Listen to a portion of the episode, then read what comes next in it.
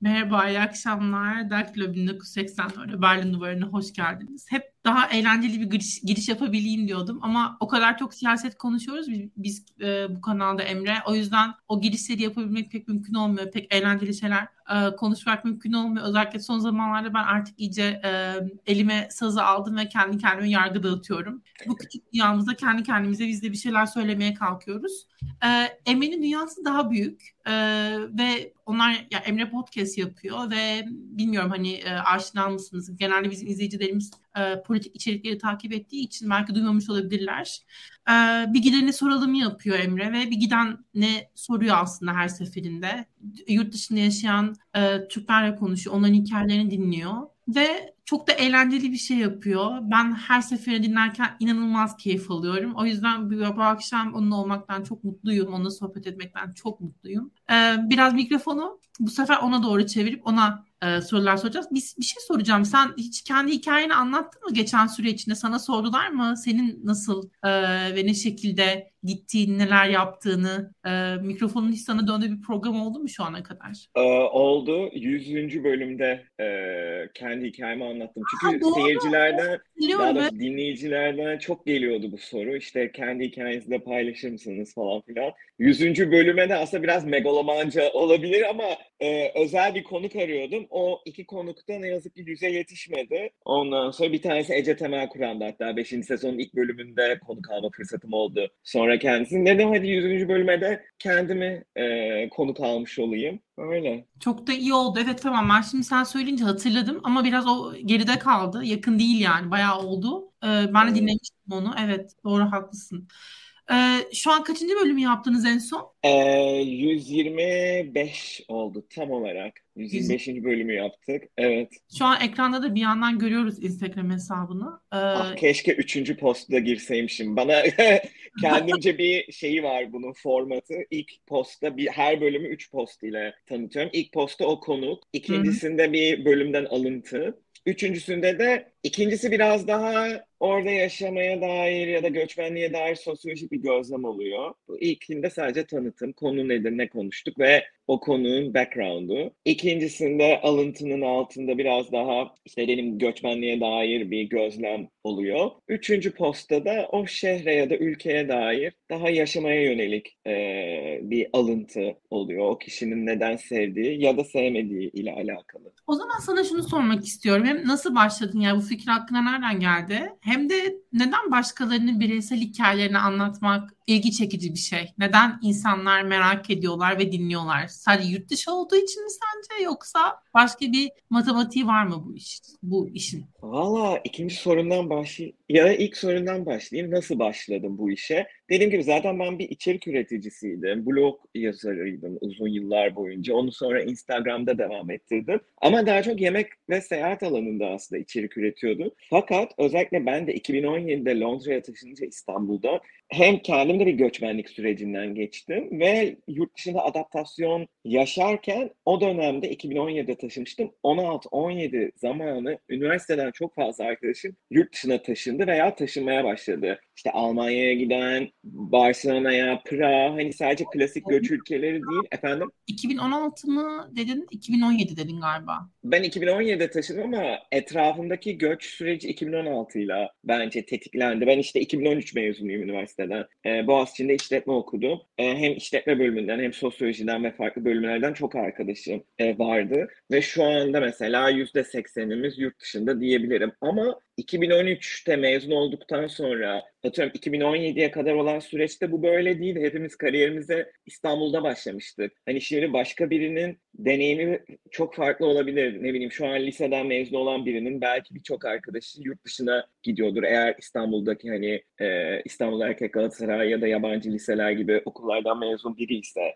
Ama benim zamanımda öyle değildi. Hani birçoğumuz Türkiye'de okumayı tercih ettik. Sonra yine Türkiye'de kariyerimize başladık. O yüzden bence o çok enteresan. 2016-2017'den itibaren böyle bir etrafında, hani 27-28 yaşındaydık o zaman, böyle bir artış başladı. Kendim de böyle bir süreçten geçince hani bunun nasıl bir adaptasyon sürecinden geçmeyi beklemiyordum açıkçası mesela. Hani zaten yurt dışına çok entegre yetiştim ve ona göre bir eğitim aldım derken hani şeyi fark ettim. İş hayatıyla taşınınca aslında birçok şeyi sıfırdan kuruyorsunuz. O biriktirdiğiniz sosyal sermaye hem iş anlamında hem arkadaşlık ilişkileri anlamında sıfırdan oluşturuluyor. Atıyorum ben pazarlama alanında çalıştığım için bir ajansa ihtiyacım var diye, bir matbaaya ihtiyacım var vesaire. Bunların hiçbirinin cevabı yok. Türkiye'deyken vardı. En basit örnek bu arada tabii. O birikimi yeniden elde ediyorsunuz. Neyse bunlara biraz kafa yormaya başladım kısacası. Aslında bahsettiğin şey de göçü çoğu zaman en zorlu kılan şey ve en az konuştuğumuz şey belki göç etmeyenler. Onu birazdan da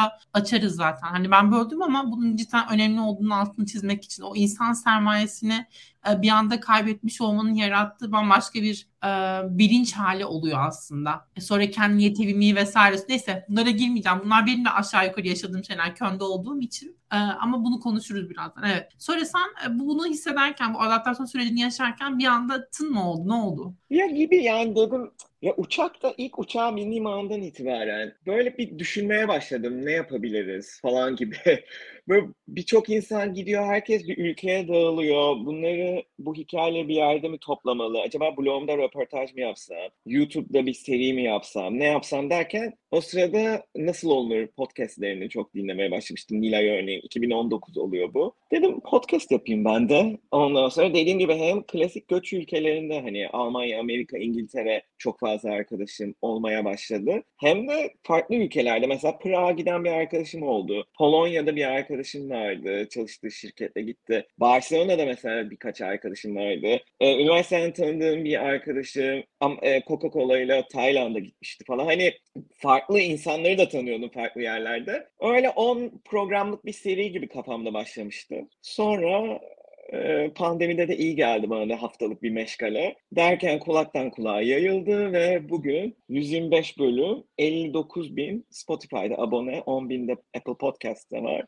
Büyük bir aile olduk ve ilgide katlanarak artıyor Türkiye'nin mevcut politik durumu ne yazık ki toparlanmadıkça sosyal koşullar bu şekilde.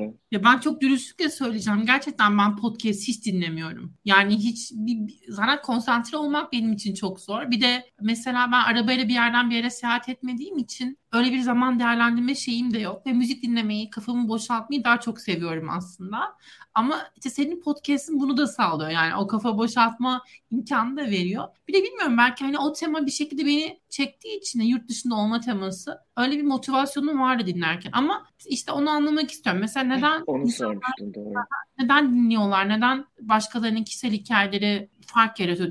Matter yani. Neden bir anlam ifade ediyor aslında?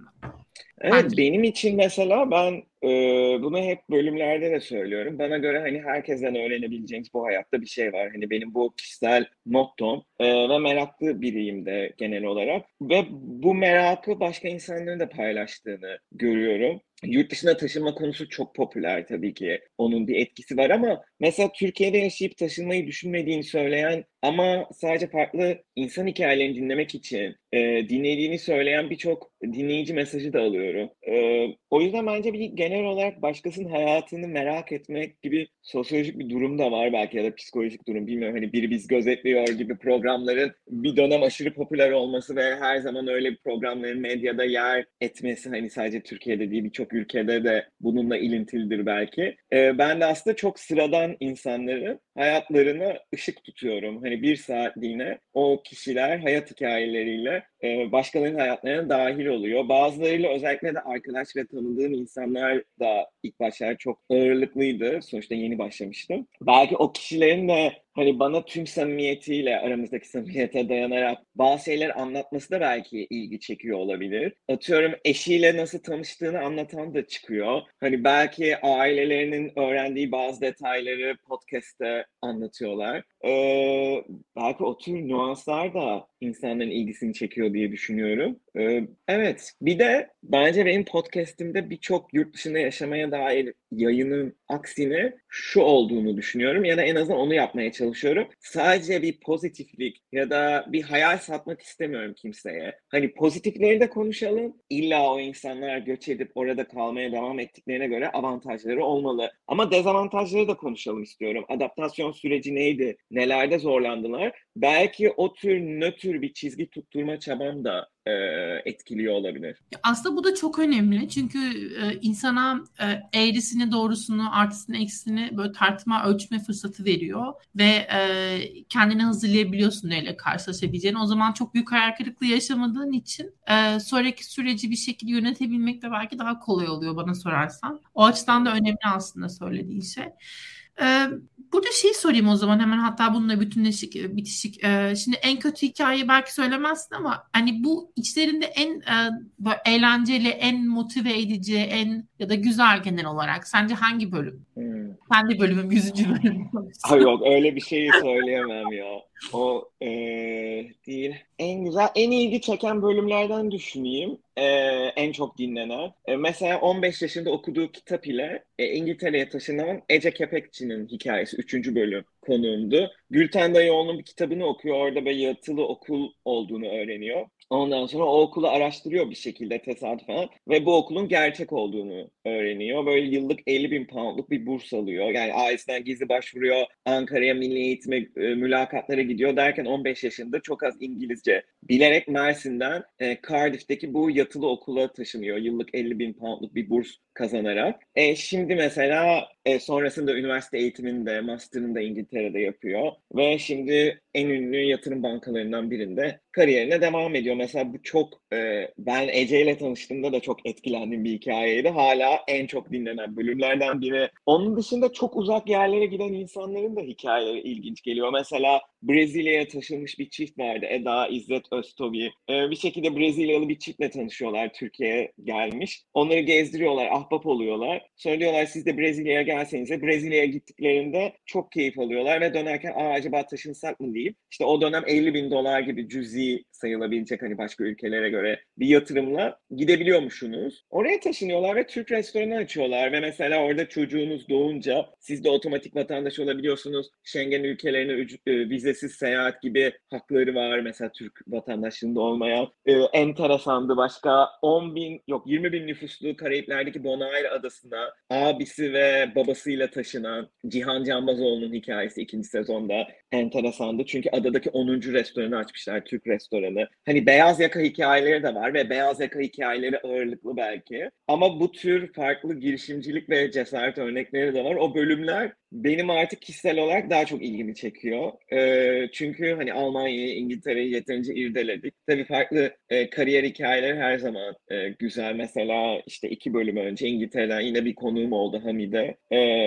Mesela yani hiç aklımda yurt dışına taşınmak yokken önce Münih'e, sonra İngiltere'ye geliyor ve deli gibi iş başvuru süreçlerinden geçiyor. Yani bilmiyorum, o insanların azimini dinlemek hoşuma gidiyor. Bir de genelde hani her hikayede bir azim ve bir başarı oluyor bence. Podcast'teki çoğu hikayenin ortak yanı o.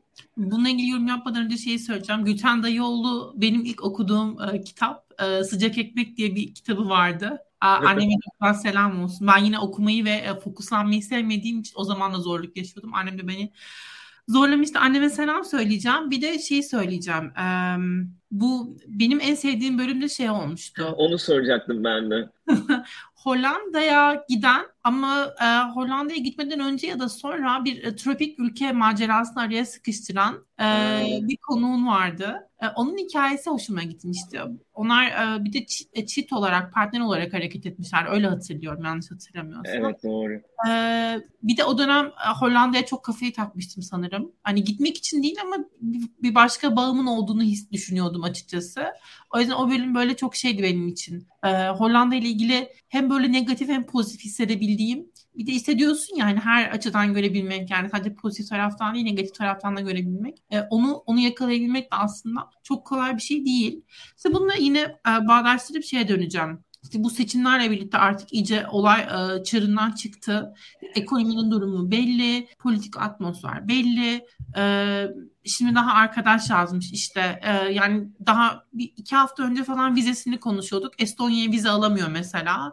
Ve yani baktığında bilmiyorum, neyse Estonya ile ilgili kötü bir şey söyleyeyim. Böyle durumlarda da insan birbirini motive etmek için, gazlamak için şey yapıyor ya. Estonya neresi ya falan diyorsun. Neyse ama günün sonunda vize alamıyorsun. Vize alamadık yer diyelim yani. Neyse. Ona 2 hafta önce almışım. Yine bana mesela bu programı yapacağımızı duyduğunda şey dedi. Ya benim hani tüm arkadaşlarım işte yüksek lisans da gidiyor. İşte tıp doktorları dil öğreniyor. Herkes Almanca kursuna gidiyor. Fince kurs bulamayıp bir araya gelip online grup kurup Fince ders almaya başlayanlar var. Bir tıp doktoru grubu. Yani bu çok bir yanıyla hazin bir şey. Bu arada sana bir dakika aklıma gelmişken hemen onu sorayım. Şimdi bir yanıyla da bu bir çağ gerçeği yani göç etmek. Hani evet tamam biz hep Türkiye üzerinden konuşuyoruz ama mesela ben onu çok bilindiğini de düşünmüyorum. Balkanlardan da çok ciddi bir göç var Batı Avrupa'ya. Ve yine bilinmeyen bir şey aslında ama aynı boyutta mıdır tartışılır. Mesela Almanya'dan İsviçre'ye gidenler var daha fazla para kazanabileceklerini düşündükleri için. Bu da mesela olayın bir başka yönü. Belki biraz da kendimize tırnak içinde acımaktan hani sadece bu benim başıma mı geliyor? Neden ben işte eğitimini aldığım, bulunduğum yerde bir şekilde kalıp devam edemiyorum diye isyan eden belki insanlar varsa belki bilmiyorum öyle de düşünmemek gerekiyor olabilir. Bu biraz çağımızın da gerçeği haline geliyor. Ne dersin? Katılır mısın bana? Ya evet bunu aslında ilk 10. bölümde Demet diye bir arkadaşım var Prag'da yaşayan. O dile getirmişti. Ve o zaman durup düşünmüştüm. Demiştik yani bence bu kadar büyütecek bir şey yok. Çünkü bir yandan hani herkes göç ediyor. Evet Prag'da da mesela çok fazla startup var ve uluslararası çalışan bir topluluk var orada da. İngiltere'de de mesela dünyanın her yerinden insanlar geliyor. Ama şöyle bir şey var. Yıllar içinde bunu da fark ettim. Mesela geçenlerde burada vatandaşlığını alan bir arkadaşımla konuşuyordum. 10 yıldır İngiltere'deydi. Dedi ki 10 yıl boyunca yabancı arkadaş çevrem sürekli değişti. Fransızlar ülkesine gidiyor. Onun özellikle çok Fransız arkadaşı vardı. İşte başka birileri geliyor. Yunanlardan mesela Atina'ya geri döneyim diyen çıkıyor falan. Etrafımda sabit tek grup Türkler. Kimle tanışsam Türk olarak hani hep 8 yıldır, 7 yıldır hayatımda diyor. Bu çok acayip. Hani bizde şey yok. Belki de hani birkaç yıla dönerim deme şeyi azaldı gitgide. O yüzden biraz hani bir süre işte para kazanayım, deneyim elde edeyim gibi motivasyonlardan ziyade temelli gidiş motivasyonu var. Bence Türkiye'den göçün hani atıyorum bir Fransız'ın, bir İngiliz'in, Alman'ın seyahatine göre, yer değiştirmesine göre farkı bu. Balkanlardaki de eminim Türkiye'dekine benzer bir motivasyonla hareket ediyordu. Bir de İpek şu da çok acayip değil mi? Türkiye'de atıyorum her kesimden insan tabii ki göç ediyor. Hani Meksika sınırından iltica eden insanlar da var. Hani bu gerçekliğin de farkındayım elbette. Ama Türkiye'nin en eğitimli kısmı ve bir yandan en varlıklı kısmı da ikisi aynı iki ayrı küme kesiştiği noktalar da var elbette. Ama bu iki küme ülkeden gidiyor ve bir kuşak sonra, iki kuşak sonra mesela onların çocukları ne kadar Türkiye ile bağı olacak ya da iki kuşak sonrasında karma evlilikler falan derken aslında Türkiye büyük bir şeyini kaybediyor.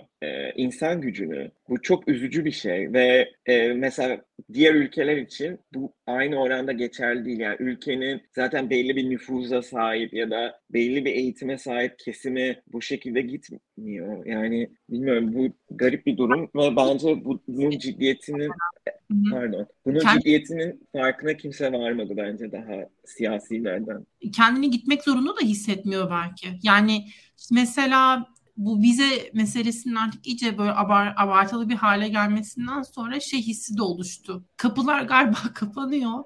Eğer hani bir şekilde çıkamazsam, kendimi buradan çıkartamazsam hayatımın sonuna kadar burada tırnak içinde hapis kalacağım. Yani hiçbir yere gidemeyeceğim. Bu da çok garip bir his aslında. Tamam herkes hani çok gezgin ruhlu olmayabilir, çok gezmeyi sevmeyebilir, bayılmayabilir. Ama düşünsene mesela yani kendi ülkenden başka bir ülkeye giderken bunun bu kadar böyle komplike hale gelmiş olması. Yani işte aylar önceden başlıyorsun, randevu almaya çalışıyorsun, evrak toparlıyorsun, başvurunu kabul etmiyorlar, geri dönmeyeceğini düşünüyorlar. Senin hani orada pasaportuna yapılmış bir muamele var. Hani milliyetçi olup olmamaktan bağımsız gerçekten çok aşağılayıcı bir şey o süreç bir yanıyla. Evet. Bunun yarattığında bir his var. Ama tabii yani biz aslında şeyi biliyoruz, sebepleri biliyoruz bir yanıyla insanların neden gitmek istediğini. Yani bunu tabii kendimi de harç tutarak söylemiyorum. Sen de muhtemelen hani kendine dahil ediyorsun. O süreçlerin çoğu muhtemelen seni de etkilemiş. Ama şeyi biraz o zaman deşelim. Yani ben birazcık tabii yumuşatıyorum. Çünkü herkesin deneyiminin farklı olabileceğini de hatırda tutarak aslında. Çünkü ne bileyim işte benim burada sevdiğim şeyler Almanya'da özellikle ben Almanya'da olmayı çok istemiştim. ve mutluyum Almanya'da olduğum için. Ama herkes için o şey farklı gelişiyor. Herkes çok başka öncelikleri var, çok başka yetişme şekilleri var. Ve ben bunu da aslında mesela gidenler olarak yeterince belki gelmek isteyenlere anlatabildiğimize inanmıyorum. Ya da belki gelmek isteyenler motivasyonlarını kaybetmek istemiyorlar bir yanıyla da. Onlar da duymak istemiyor olabilir. Ama birazcık bunu açalım. Mesela gelmekle ilgili... Yani şöyle ifade edeyim. Türkiye'de olmamak neden iyidir mesela? Ve yurt dışında olmak neden iyidir yine bununla bütünleşik sorarsam? Sence bunun herkes için verilebilecek aynı cevabı var mı? Hani Türkiye belki diyeceksin ki o kadar kötü bir halde ki işte genç böyle yeni okulunu bitirmiş işte aşağı yukarı biraz dil konuşan biri için belki diyeceksin ki Türkiye hani kesinlikle tolere edilebilir bir yer olmaktan çıktı. Ekonomik, sosyal, politik her ne katarsan ve neresi olursa olsun gitmek daha iyidir. Ne dersin? Katılır mısın? Zor bir soru. Aslında şöyle. Ya mesela, ben de mesela...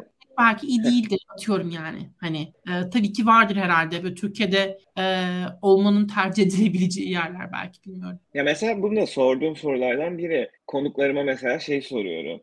Yaşadıkları ülkede hayat avantajları, dezavantajları. Peki Türkiye'deki hayat avantajları ya da özlediğiniz şeyler nelerdi? İlginç bir gözlemimi paylaşayım İpek. Yani bunun datasını tutmuyorum ama tutsam iyi olur. İlk başlarda ilk 2 sezonda Türkiye'deki hayata dair yani çok daha fazla kişi avantaj sayıyordu. Şimdi aile, arkadaşlar, yemeği bile geçiştiriyor insanlar bu. Yani en azından daha farklı cevaplar geliyordu. Şimdi aile, arkadaş, Türkiye'ye dönmeyi düşünmüyorum. Kapatıyoruz. Yani benim 2 klasik soru aslında birazcık fonksiyonsuzlaşmaya başladı bu 2 sezondur. Bu bile yani 4 yıllık bir süreçte ben podcast'ta başladığımdan beri 5. sezondayız şu an. Nasıl bir dönüşüm olduğunu gösteriyor. İlk 2 sezonda dönmeyi düşünüyorum işte emekliyken falan filan gibi cevaplar verenler ya da 10-15 yıl olabilir diyenler böyle bir cevap gelmiyor. Fix artık. Yok düşünmüyorum. İşte hani büyük konuşmak istemiyorum ama hayır. Allah korusun falan diyen var yani. İstisnai. Hani kayıt üzerinde en azından. Böyle yani şimdi farklı motivasyonlar var. Sosyal motivasyonlar var. Politik motivasyonlar. Ekonomik motivasyonlar. Yine ben kendi 2017'de taşındığım dönemde kendimden ve arkadaşlarımdan yola çıkacak olursam çoğumuzun ana motivasyonu sosyaldi. Ekonomik ya da kariyer gibi motivasyonlar bence daha geri plandaydı. Hatta benim hep diyorum bunu yani İngiltere ilk geldiğimdeki maaşımı pound'dan TL'ye çevirince Türkiye'de o dönem kazandığım maaşa çok yakındı. Yani buraya gelip ben inanılmaz işte Türkiye'de 2K kazanıyorsam burada da 2K kazanmaya başlamadım. Hani bir ekonomik kazancım yoktu. Tabii uluslararası bir kariyer elde etme şansım oldu. Bir yandan kurumsal hayatta çalışıyorum bilmeyenler için. Ama bu yan fayda gibi oldu. Ama zaman içinde biraz konuyu dağıttım. Kafamda da toparlayamadım ama benim için sosyal nedenlerdi gelişim. Şu anda ekonomik boyutun çok önde olduğunu görüyorum. Sosyal nedenleri açar mısın? Efendim? Sosyal nedenleri açar mısın biraz daha?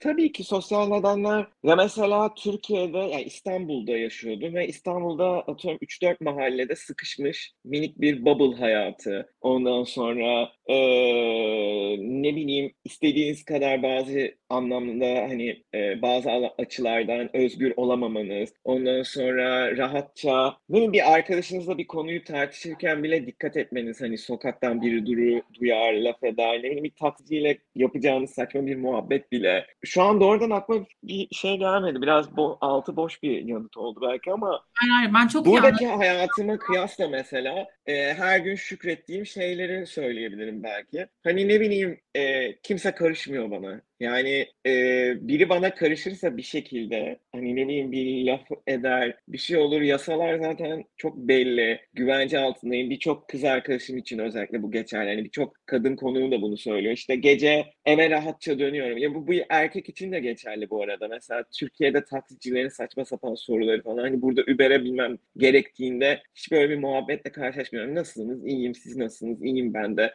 Hani böyle aşırı kibar bir ortam. Ha, illa ki kötü kötü yanları da var. Bazı yerlerde dikkatli yürümeniz gerekiyor, kendinize dikkat etmeniz gerekiyor ama bu büyük şehir sorunları. İstanbul'da bu biraz daha çığırından çıkmaya başlamıştı. Mesela ben 2008-2013 yılları arasında üniversitede okumuş biri olarak işte hafta sonları Taksim'e gidiyordum vesaire ve dolmuşa binip karşı tarafa rahatça dönüyordum. Gece 3'te, 4'te, bazen 5'te. Bunu arkadaşlarım da yapıyordu. Kız arkadaşlarım da yapıyordu. Şu an mesela ben düşünemiyorum Taksim'de, İstiklal'de işte tünelden Taksim'e yürüyeyim tek başıma. Oradan dolmuşa bineyim, sonra işte Kadıköy tarafında eve kadar yürüyeyim 10-15 dakika gecenin bir körü. Bilmiyorum, belki Türkiye'den uzak kaldığım için de olabilir. Evet, biraz Twitter'dan takip ediyorsunuz günün sonunda ama bunu İstanbul'da yaşayan arkadaşlarım da aynı hissi paylaşıyor. İyice o bubble'laşma dediğim şey artıyor. Burada bütün şehir sizin elinizde gibi. Bilmiyorum, bu tür şeyler beni rahatsız ediyordu mesela. Niye sadece minik şeylere kapanıyoruz ya da belli bir hayat tarzını yaşayabilmek için işte atıyorum çok lüks mekanlara gitmek ya da çok o bir iki mahallede takılmak gerekmiyor mesela. Buradaki herhangi bir mahalle pub'ına gidip o rahatça atıyorum bir bardak içkiyi içmek bile ve ona uygun fiyat vermek bile aslında günün sonunda sosyal bir özgürlük. Çok basit bir şey ama hayatınızı rahatlatıyor. İş anlamında da mesela beyaz yakalılar, yani Türkiye'deki gereksiz yönetici kompleksleri, iş ve yaşam dengesinin hiç olmaması, mesela İngiltere'de ve birçok Batı Avrupa ülkesinde, Amerika'da bu iş yaşam dengesini her konuğum söylüyor. Çok daha iyi, kompleksli yönetici illa burada da var ama Türkiye'deki gibi örnekler, ya ben stajda bile çok saçma örneklerle karşılaşmıştım. Onun dışında eğitime verilen önem, liyakat denen şey, günümüzün kelimelerinden. Yani ben mesela birkaç dil bildiğim için ya da iyi bir üniversiteden mezun olduğum için bu böyle utanacağım bir şey olması gerekmiyor yani. Ya da beni hayatta zorlamamalı, toplum içinde zorlamamalı ya da toplumu iyi tanımadığım için eleştirilmek zorunda değilim bence. Yani burada hiç öyle, ya bilmiyorum, çok neden var bence ama şu anda konuklarımda da gördüğüm göç etme motivasyonu ekonomik şeye çok kaydı. Sosyal neden tabii ki hala devam ediyor. Sosyal ve politik nedenler. Bir de eğitim meselesi. Yani çok fazla çocuklu aile yurt dışına taşınıyor. En büyük gözlemlerinden, yani gözlemlemeye bile gerek yok. Bence birçok kişi farkında. İngiltere'ye mesela inanılmaz bir çocuklu aile göçü oldu ve 40 ve üzeri yaşlarda insanlar bunu yapıyor ve şunu da belki belirtmekte fayda var. Herkes farkında olmayabilir. Ne kadar uzun süre Türkiye'de yaşarsanız üniversite sonrası bence rutinleriniz oturdukça yurt dışına taşınmanız o kadar zor. Yani yaşınız ilerledikçe sıfırdan başlamak daha zor ve bu insanlar çok fazla şeyi göze alıyor. O Türkiye'deki anne baba desteği olsun, sosyal destek olsun, onu geride bırakıp sıfırdan hayat kuruyorlar. Bilmiyorum, acayip bir durum. Bunu da senin de Twitter'daki paylaşımlarını yakın takip ediyorum tabii ki. Zaten o şekilde iletişimdeyiz. Mesela CHP gibi, yani birçok taşınan kişinin CHP'li olduğunu düşünürsek, illa şart değil. Ne kadar farkında CHP ya da ne yapıyor? Bu insanlarla iletişimde kalmak için ya da bu insanların gittikleri yerde birbirinden kopmamaları için her şeyi yine biz kendi kendimize öyle yapıyoruz yani. Burada kendi kendine insanlar örgütleniyor. Örgütlenme derken WhatsApp gruplaşması ve iletişimde kalmaktan bahsediyorum. Hani bu kadar yani. Müşahit oluyorlar. Evet, müşahit oluyorlar. Şimdi söyleyeyim mi? Her seçimden sonra gidip işte ne bileyim Saadet Partisi'nden falan müşahit olan, oy ve ötesiyle örgütlenip sonra gidip Saadet Partisi'nin müşahit kartlarını takan arkadaşlar yurt dışına gittiler. Yani şaka gibi ama gerçek, hani Türkiye'nin gerçeği bu oldu artık ve gittikleri yerde de müşahit olmaya devam ediyorlar. Galiba kaderim dersin ya, bundan hani yok, geçiş yok. Artık bu saatten sonra bilmiyorum, müşahitlik gerektirecek bir seçim kalacak mı kalmayacak mı göreceğiz zamanla ama burada zaten ayrı bir drama diyelim. Çok güzel ifade ettin. Çok doğru noktaları aslında temas ettin. Bu son kısmında böyle dinlerken o kadar ya zaten bu konuyu defalarca konuşabilirim, sürekli konuşabiliriz. Hiç bitmeyen bir şey. Kendim bizzat deneyimlediğim için de böyle zaten. Ama senin ağzından duymak da acayip hoşuma gitti. Özellikle hani bu liyakat konusu böyle tek cümleyle geçtik ama aslında o kadar dolu bir şey ki Emre. Yani çok Ya komik bir şey söylüyorsun aslında. Eğitimli olmaktan utanmamak, dil bilmekten utanmamak, yani bir şekilde kendini geliştirmiş olmaktan, bir şekilde kendine farklı özellikler katmış olmaktan utanmamak. Şu an Türkiye'de mesela siyasetle ilgili şöyle bir şey yerleşti. PhD tayfa diyorlar. Yani ve bunu aşağılamak için kullanıyorlar mesela. Yani çok garip bir şey. Hani bilmiyorum. O yüzden önemli ve liyakat konusunda yani bu çok can yakıcı bir şey. Daha fazla eğitim almak, daha iyi bir eğitim almak. Bunu hani sınıfsal farklılıklar boyutuyla koyarsak tabii ki anlarım. Yani herkesin aynı eğitim kurslarına sahip olmaması vesaire bunun yarattığı farklı bir şey. Ama burada daha bütüncül bir şeyden bahsediyorum. İlla iyi eğitim almak değil ama kendini iyi geliştirmek ve bunun artık Türkiye'de hiçbir anlam ifade etmiyor olması. Bu çok can yakıcı bir şey. O zaman sürekli insan şu karmaşayı yaşıyor. Ben nasıl daha ileriye gidebilirim? Yani bu illa bulunduğunuz pozisyondan daha üst bir pozisyona geçmek ve terfi almakla ilişkili değil. Ama o kendinizi ilerletme olanaklarının tamamen tıkandığını ve onun bir yerde kaldığını ve daha iyi kendini daha geliştirmiş olmanın hiçbir anlam ifade etmiyor olması yani çok dramatik ve hazin bir şey ve bence asıl motivasyonlardan bir tanesi de bu. Yoksa diğer birçok şey belki bir şekilde çözümlenebilir. Ama eğer siz onu görmüyorsanız bilmiyorum, her şey daha tahammül edilemez bir hale geliyor. Yoksa çok fazla insan için ana dilini konuştuğu ülkeyi terk etmek çok da kolay bir şey olmasa gerek diye ben de onu söyleyeceğim. Ve şimdi sana şunu sormak istiyorum. Şimdi insanlar işte hani bu yurt dışına gidelim mi gitmeyelim mi diye konuşurken, tartışırken, herkes kendi bireysel yaşamı için bunu tartışırken yine az önce de söylemiştim aslında. Bazı şeyler es geçiliyor, pas geçiliyor. Ben şunu sana şimdi şunu sormak istiyorum. Hangi insanlar, Türkiye'de gördüğün, gözlemlediğin hangi insanlar sence kesinlikle yurt dışına göçmemeli? Bunu da şuradan hareketle soracağım. Sen de kesin görmüşsündür. Hollanda'ya giden bir arkadaş vardı Amsterdam'da ve şeyden şikayet ediyordu. İşte artık kapının önünde kuryeler çarpışmıyor bana servis yapmak için ve işte dışarıda yemek yemek benim için hiç affordable bir şey değil artık. Yani karşılayabildiğim türden bir şey olmaktan çıktı gibi bir serzenişi vardı. Oradan sana sormak istiyorum. Mesela hizmet sektörü meselesi. Sen de açıkçası dürüst olmak gerekirse bana her programı dinlediğimde bundan şikayet eden insanlara biraz böyle yüzümü şey yapıyordum ya, yüzümü düşürüyordu, hani sinir oluyordum. Üf, gerçekten ya orada hala hizmet sektörü mü bekliyorsunuz diye. Ama bunun yine de iyi bir tema olduğunu düşünüyorum ve bu bağlamda sen ne dersin? Bu hizmet sektörü bağlantısı olanlar da yurt dışına gelsinler. Ya da Dubai'ler mesela, hani öyle sorayım. Aynen öyle. Yani aslında o tür çok büyük konfor alanı bekleyen insanlar için işte atıyorum Türkiye'de çok geniş imkanları varsa özellikle beyaz yakada bazı kişilerin işte yok şirket arabası, atıyorum belki evde dadı gibi şeyler ya da bakıcı falan. Avrupa onun için doğru bir yol değil. Expatriate onlar için daha uygun olur. Onun dışında da yani herkesin tabii şirket arabası ya da evde bakıcı gibi seçenekleri yok ama Türkiye'de çok fazla rahata alışıyoruz. Bu işin doğrusu yani işte ne bileyim birçok kişinin evine gündelikçi geliyor, yemek sepetinden tak yemeğini söylüyor. Getir'in Türkiye'de bu kadar popüler olması.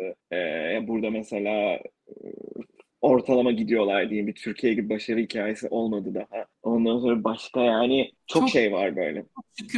Çok şükür. İyi ki bir zaman olmaz umarım. Ben kullanıyorum açıkçası.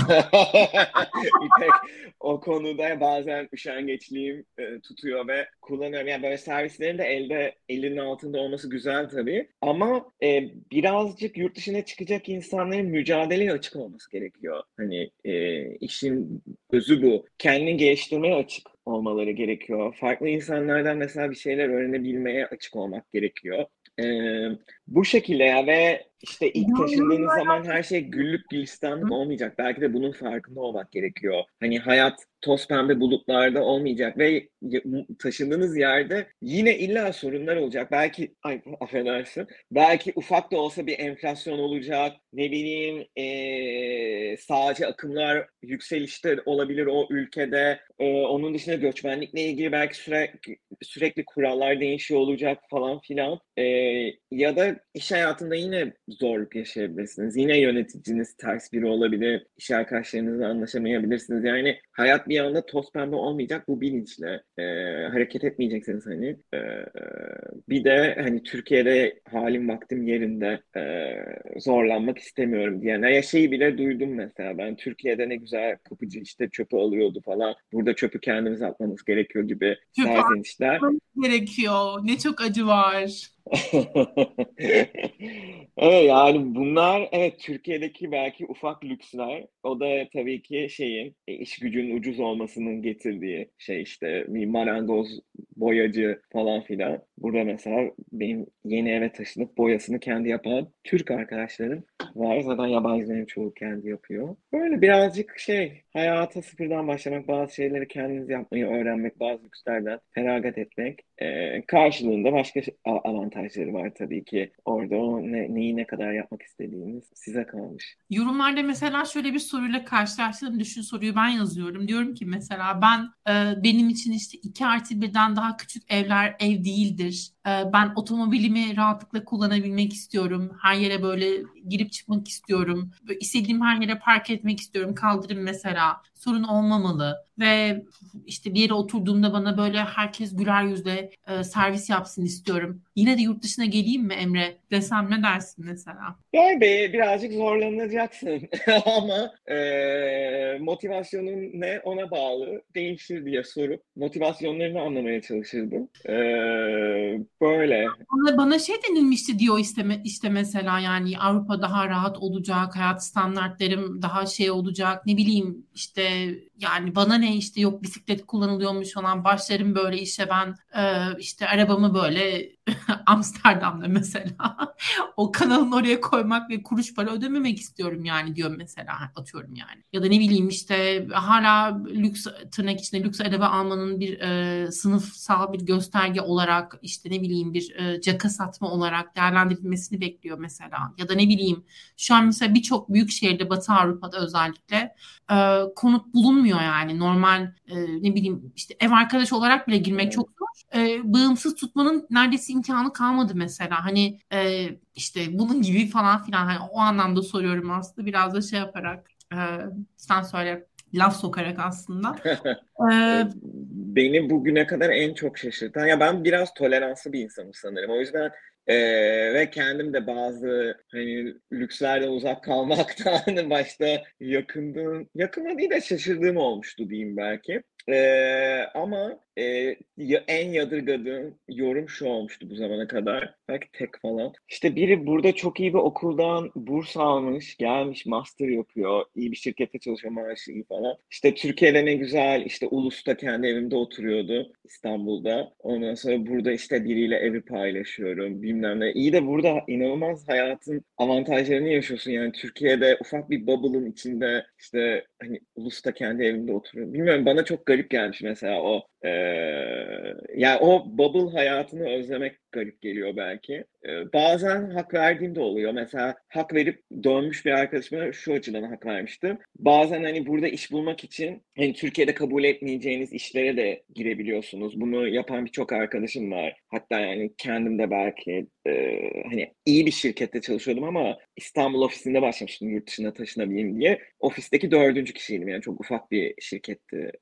O zaman arkadaşlarımın çalıştığı şirketlere kıyaslarsan. Neyse, bir arkadaşım şey demişti mesela, burada birkaç yıl çalıştıktan sonra işte atıyorum ben bu kadar iyi okullarda okumuşum, hani Türkiye'nin bilmem nesinde okumuşum. Gelip de isim vermeyeyim şimdi herhangi bir üniversitede, işte Mikrofon Üniversitesi'nden mezun olmuş biriyle, hani buranın Mikrofon Üniversitesi'ne denk gelmiş, hani kötü bir üniversiteden kastediyorum, biriyle aynı ofiste çalışmak koyuyor demişti. Hani onun yerine Türkiye'de en azından hani eğitimin biliniyor falan gibi. Mesela bence erken pes etmişti. Ama bir yandan da haksız da sayılmaz. Benim de mesela iş yerimde bana denk bir hayat görüşü ya da eğitim seviyesi olmayan insanlarla çalışmam gerekti zaman zaman ama yani cefa çekmeden sefa olmuyor ya da hayatta hiçbir şey güllük gülistanlık değil. İstiyorsanız yurt dışında yaşamak bazı geri başlamalara, geri adımlara hazır olmak gerekiyor bu şekilde. Ya o söylediğin şey de zaten şüphesiz hani Türkiye'de de bir şekilde yaşanıyor ama yurt dışında biraz da şey de var ya, yani ne bileyim işte iyi bir üniversiteden mezunsan bunun yarattığı bir farklı muamele de var aslında ve evet. Muameleyi kaybetmemek ve aslında dünyanın değiştiği yeri de anlamak açısından orada bir şey veriyor. Yani yurt dışında olduğunda hani işveren gözünde aslında senin orada kimsenin umurunda değil açıkçası. Yani evet. Hangi işleri yapmaya ne ölçüde capable ol, yani onu yapabildiğin meselesi aslında bir şekilde iş hayatına da yön veriyor oluyor. Onu görmek biraz evet can yakıyor aslında. Türkiye'de evet. Belki daha farklı ilerleyebiliyor yine bir şekilde ama orada öyle bir durum yok. Bir de şöyle tabii ki İngilizce ana dilim olmadığı için bir noktada onun da yarattığı başka bir belki dezavantaj söz konusu olabiliyor. Hani İngiltere üzerinde söylersek işte Almanya'da Almanca da bilmek gerekebiliyor çoğu zaman. İşte yine diğer ülkelerde, Batı Avrupa ülkelerinde böyle noktalarda var. O zaman son olarak şeyi sorayım. Şimdi bir şekilde bizi izleyen, belki bize erişen şu an ve hani ciddi gitmeyi böyle kafasında tartan, ölçen biçen birine ne söylersin? Yani sana soruyor olsa neden gideyim ya da neden kalayım diye, belki çok böyle nokta atışı bir şey ne söylerdin ya da kendinden yola çıkarsan neyi farklı yapardın gibi de belki sorabilirim. Mesela Türkiye'de kalır mıydın gibi. Ne dersin? Türkiye'de kalmazdım herhalde. Ben buna çok erken karar vermişim. Yani lise zamanları 2006-2007 diyeyim. O zamanlar itibaren aklımda vardı. Yani üniversiteyi Türkiye'de okumak istiyordum. Sonra da hani yurt dışına gitmek hep aklımda vardı. Hani gündemi yakın takip eden biriydim çocukken de.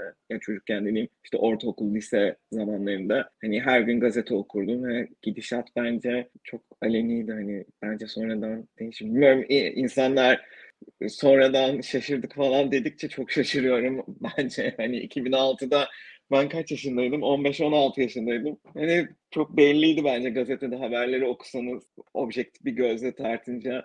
Gerçi bu kadar bazı şeylerin değişeceğini hayatta tahmin etmezdim ama neyse, uzun lafın kısası bir şekilde yurt dışına gitmenin yolunu arıyor olurdum eğer Türkiye'de olsaydım hala. Gitmek isteyenler için şunu söyleyebilirim. Demin de aslında güzel bir şeye değindin benim yaptığım yorum üzerinden. Mesela son bölümde Selin Yetimoğlu, kariyer koçu, onunla şunu konuştuk. Yurt dışında liyakat falan da dedik ya. Mesela hangi okuldan mezun olduğunuz çok da önemli değil. Siz kendinizi geliştirdiyseniz. O yüzden yurt dışına gitmek isteyen biri o çalışmak istediği alan ne ise, iş arıyorsa yurt dışında o alanda işte sertifika programları olabilir. Bu illa ücretli bir şey olması gerekmiyor. Coursera gibi mesela ücretsiz programlar var. Ya da Google'ın sertifika programları var. Mesela benim alanım olan dijital pazarlama için. Mesela o tür sertifika programlarıyla, yani sertifika almak için değil de kendinizi geliştirmek için yapabileceğiniz her şeyi yapmanızı öneririm. İşte dil ise dil geliştirmek için ücretsiz platformlardan da faydalanılabilir. İşte Duolingo gibi farklı üniversitelerin, bazı köklü üniversitelerin yurt dışında ücretsiz kursları oluyor mesela, dersler oluyor. Kendinizi geliştirin bir şekilde. Pes etmeyin. Hani bugünden yarına olacak bir şey değil. Birçok konu mesela 2 yıl uğraştıktan, 1,5 yıl uğraştıktan sonra işlere kabul oluyorlar. Geri dönecek olsam kendime vereceğim tavsiye, konuklarından da öğrendiğim bir şey ve sonradan benim burada iş ararken uyguladığım bir şey. LinkedIn'de mesela başvuru yapıyordum ve bırakıyordum. Öyle yapmayın. LinkedIn'de başvuru yapın. Birçok şirket bu arada LinkedIn'den işe alım yapıyor, özellikle İngiltere'de. Geçerli bir kanal yani. Başvuru yapın, sonra o işi açmış kişiye mesaj atın ya da o şirkette recruiter, talent acquisition specialist ya da işte İK sorumlusu olarak çalışan kişiyi bulun, onlara mesaj atın, pozisyonu açan kişi varsa ya da o marketingde diyelim, o ilan, o departmandan birini bulun, mesaj atın, kendinizi tanıtın, motivasyonunuzu çok kısaca tabii böyle sayfalarda ufak bir paragraf anlatın. Geri dönerlerse işte bir konuşabilir miyiz, sorularım var deyin. Şirket size geri dönüş yaparsa siz de geri dönüş yapmayı, follow up etmeyi unutmayın. Hani birazcık şey olmak gerekiyor. Başvurdum, geri dönmedi kimse değil de siz kovalayın. Bir Excel listesi tutun hatta. Bunu bir arkadaşım yapmıştı. İşte başvurduğu ilan follow up etti mi, ulaşmaya çalıştı mı, tik tik tik hepsine. Ve her hafta geri dönüyordu o listeye ve her gün 10 iş yerine başvuruyordu. Günün sonunda 300 iş yerine başvurup bir tane yerle iş almayı başarmıştı. İngiltere'de oluyor bu. Hatta bir Türk vatandaşına nasıl sponsorluk yapılır diye ufak bir dokümanda hazırlamıştı. Mesela şirket 15 kişilik bir şirketti. Onları sponsor olmaya ikna etmişti. Hani büyük başarı. Kolay olmuyor. Zorlayın. Mesela bana da şirketim işte önce İstanbul'da başlar mısın demişti. Sonra yöneticim değişti. İK'cı değişti. Ben her başlayana yeniden yalnız beni Londra'ya götürecektiniz diye kendime açıklamam gerekti derken toplam tam 2,5 yıllık bir sürecin sonunda yurt dışına taşındı. Mesela o dönemde İstanbul'da birçok arkadaşım şey falan diyordu. Maaşım da düşüktü mesela.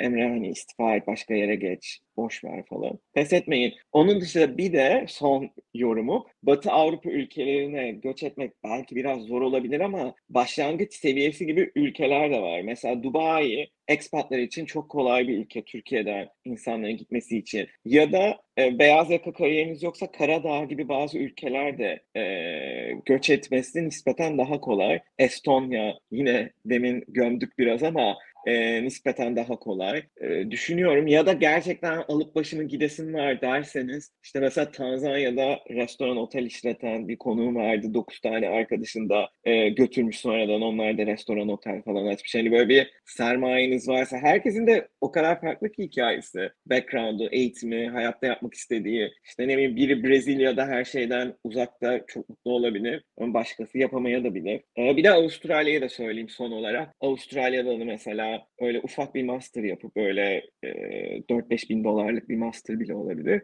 Sonrasında iş bulabilirsiniz, kalabiliyorsunuz. Onun detayları var. Yeni mezunlar için mesela bazı bölümlerden mezunsanız Avustralya yine bazı mühendisliklerden mezunlara iş vizesi veriyor. Yine öyle bir konuğum olmuştu 2. sezonda. Araştırın, yani uzun lafın kısası çok fazla şey saydım mesela. Pes etmemek, araştırmak ve pes etmemek. Üçüncüsü de bu. Hemen buna bağdaşık çok kısa ve son soru. Mesela pes etmemek dedin ya. Bu ne iş olsa yaparım, hedeflerime ulaşmak için sorun değil, katlanırım.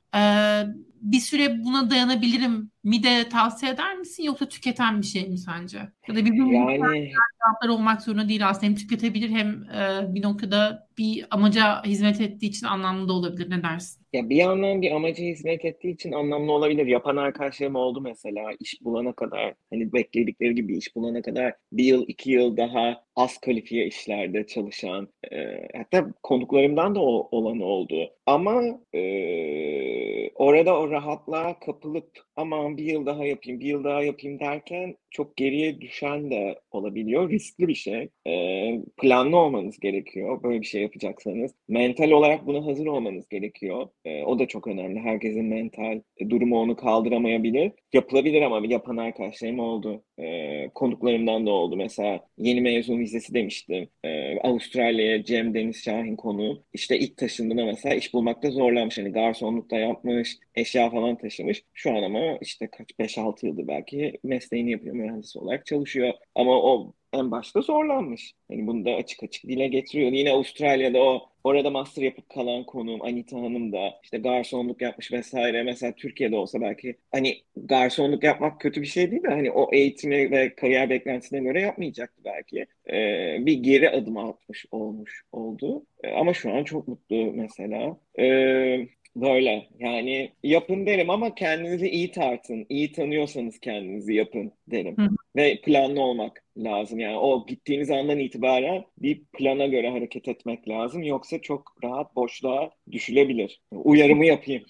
O plan insanı ayaklara tutuyor aslında. O sevmediği ve o an için zorunda olduğu işi yaparken o plan bir şekilde süreci de yönlendirmeye yardımcı olabiliyor aslında.